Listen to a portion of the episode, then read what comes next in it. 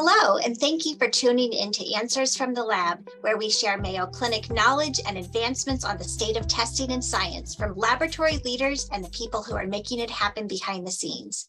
I'm Dr. Bobbi Pritt, interim chair of the Department of Laboratory Medicine and Pathology at Mayo Clinic in Rochester, Minnesota. With me today is Dr. Bill Morice, the president and CEO of Mayo Clinic Laboratories. This is our weekly discussion with Dr. Morice, in which we learn about updates in the field of laboratory medicine and pathology. Hi, Bill. Welcome back. Yeah, yeah, it's good to be back as always. Another week of answers from the lab. There you go. Yeah, it sounded like the Nightline news that, that started with the Iran uh, hostage crisis and then turned into a regular thing. So that's us. Yeah, that's we started us. with the pandemic, and now here we are, a regular thing. Oh, good point. And you know, we're actually going to talk today about outbreaks and hopefully not any new pandemics, but what's going on with the existing pandemic, COVID course, we've all been looking at the news lately. There have been a lot of infectious diseases in the news.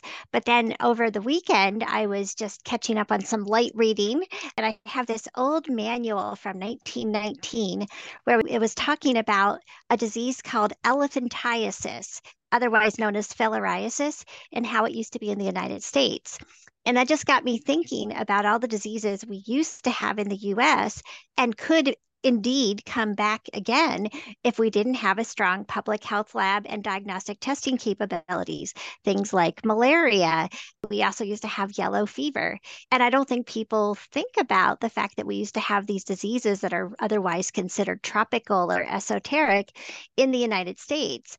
But now we're starting to see some of these diseases come again. You and I talked about malaria recently, but then there was also a case of leprosy in a patient from Florida that hadn't traveled at all. And we're also seeing cases of flea borne typhus.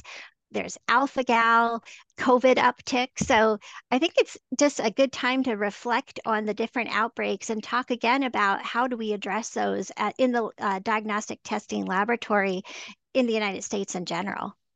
Yeah, no, you're right. One of the things that we're experiencing at many levels is like sort of the uh, the COVID hangover, maybe of just not wanting to worry about mm-hmm. infectious diseases and outbreaks, and yet to your point, we, they continue to plague us, and I think they will. Uh, of course, monkeypox you didn't even mention. That's yep. still I don't think can be completely eradicated. The cases have gone way down, but having awareness and what was the role of the lab in that and getting the lab going, that was another one where we were caught a bit unaware. And then thinking back, even I think it was in 2022 or so when there was a really wet winter spring in Phoenix, and I was it West Nile. There was there was an arthropod. But there was a big West Nile outbreak. Yes. Yes. In Phoenix. So.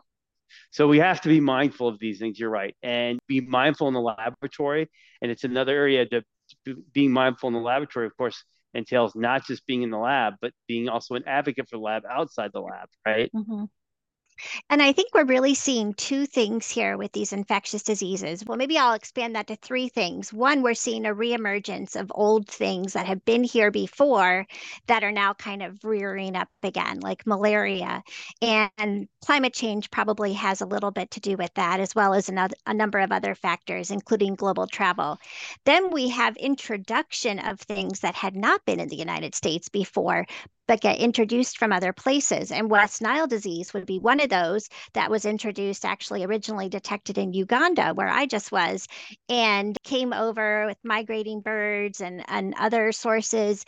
And now it's endemic in the United States. And then I guess the third that I have to add is novel pathogens that were never known before anywhere in the world that have now come out through various mutations and perhaps from an existing strain with a mutation that makes it more amenable to being transferred human to human. So we have all of these pathogens.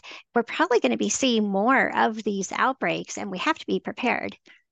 Yeah. So what does that I mean to me? I have a couple some thoughts on what preparedness looks like, but I think one of the, the first things that comes to mind is again our role in healthcare, and that is understanding the basis of disease and helping our providers and clinicians and doctors diagnose it and patients to be aware of it. So I think a lot of it is just an awareness, right? Because oftentimes, mm-hmm. if, if we're not in strong partnership with our clinicians, we are clinicians, but not really being a presence there in the clinical environment, just so they know to look for these things. I think, mm-hmm. right? A, a monkeypox is an example. Remember, it was I say masquerading, but it had an appearance more like HSV, HSV or something else. Right. Well, I, that's a really astute observation, Bill, because you're right. We're clinicians, but we may not be the patient facing clinician who's seeing the patient and placing the order. And part of lab diagnostics is first ordering the lab diagnostics, ordering the correct test. And there was a really interesting study recently on alpha gal, the so called meat allergy that we've talked about before where there was a study that was conducted of 1,500 doctors, and 42% of the people that had responded to the survey never heard of meat allergy. And 35% weren't confident of their ability to diagnose and detect it or treat it. So there you go. There's an example of a disease that is diagnosable. We have a laboratory test for it. In fact, we have one through DLMP and Mayo Clinic Laboratories, but you have to think of it in order to order it. And then there is a, a, treatment. Unfortunately, it's more just prevention of meat until the allergy subsides. But it all starts yep. with suspecting and then ordering the test and getting that diagnostic result. Yep, that's right. And look at the example of my friend Dr. Juchai. He ended up with anaphylaxis because no one could think, no one thought of the diagnosis until wow. he had that episode. And it goes back to your point too about it's also prevention. So that's another, that's a lone star tick. So it goes mm-hmm. back to your ABCs and thinking about that as well.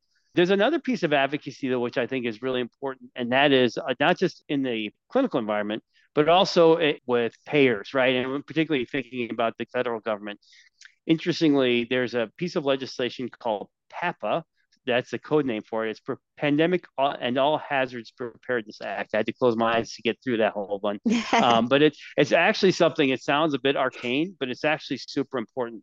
It was passed in 2006, and it put into law what different branches of government could do to help the country prepare for outbreaks, including pandemics. Right? And it's kind of counterintuitive, but the government can only do what actually has the legal authority to do. So we need the, you know, that law gave the White House the ability to step in and take strategic response and operational control over our response to COVID over two administrations, right? It created the ability of the federal government to actually reach out to labs like Mayo Clinic Labs and set up contracts to do testing because that's the government with a private agency.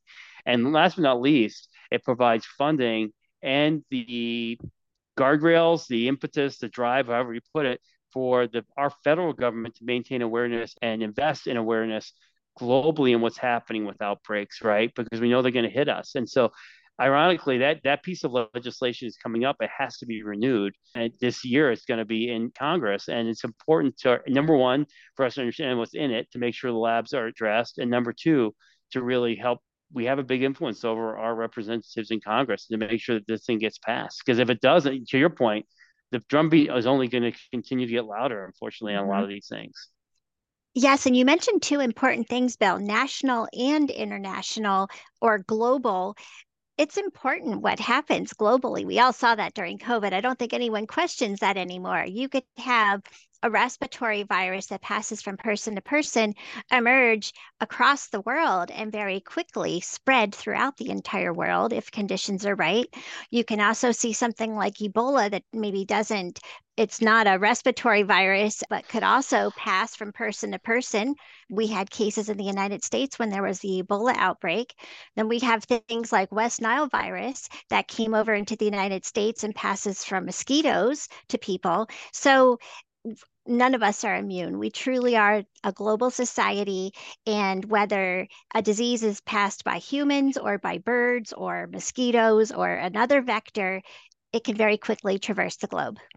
Exactly. And the only thing I would add to that is that people have to, we have to remember, um, we have to be advocates for what the labs need to be able to respond for that. And so, as an example, this PAHPA, if you will, there is the ability for the federal government to say, gosh, we see this outbreak. We want to pay laboratories. We want funding the laboratory. So when it gets here, they can do the testing as opposed to and this was a challenge even with monkeypox was we see this coming can you please take the expense labs of setting up the test in case it comes which is tough right because we're we all have to keep our eye on our bottom line and so these things are really important so to, to make sure that working whether it's through acla american clinical lab association mm-hmm. or college of american pathologists or any one of these associations and groups that represent us to make sure that we articulate our needs because we're to your point going back we're mm-hmm. such an important part of the equation that was pretty clear with covid but uh, oh, absolutely. those memories don't last so we have to really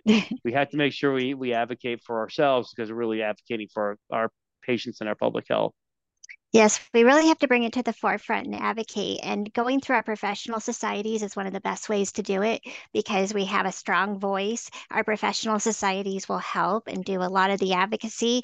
And it's just a matter of us understanding the issues and showing our support. And then we can write letters to our representatives and it's easier to do that in some situations than perhaps just reaching out to them on their own. So if people are looking for a place to start, look at ACLA, ACLA, look at CAP, College of American Pathologists. Those are two excellent places to start. Look at your own professional societies and see what they're doing. It's important yeah. for all of us to be involved. Exactly. ASCP is an American Society mm-hmm. of Clinical Pathology is another one that's very influential. So yeah, absolutely. So keep your ear to the ground and stay engaged, I guess, is our job. Yep. And we will keep giving updates as they come. Indeed. Well, thanks again, Bill. We'll talk to you soon. Yep. Have a great week. You too. Bye bye.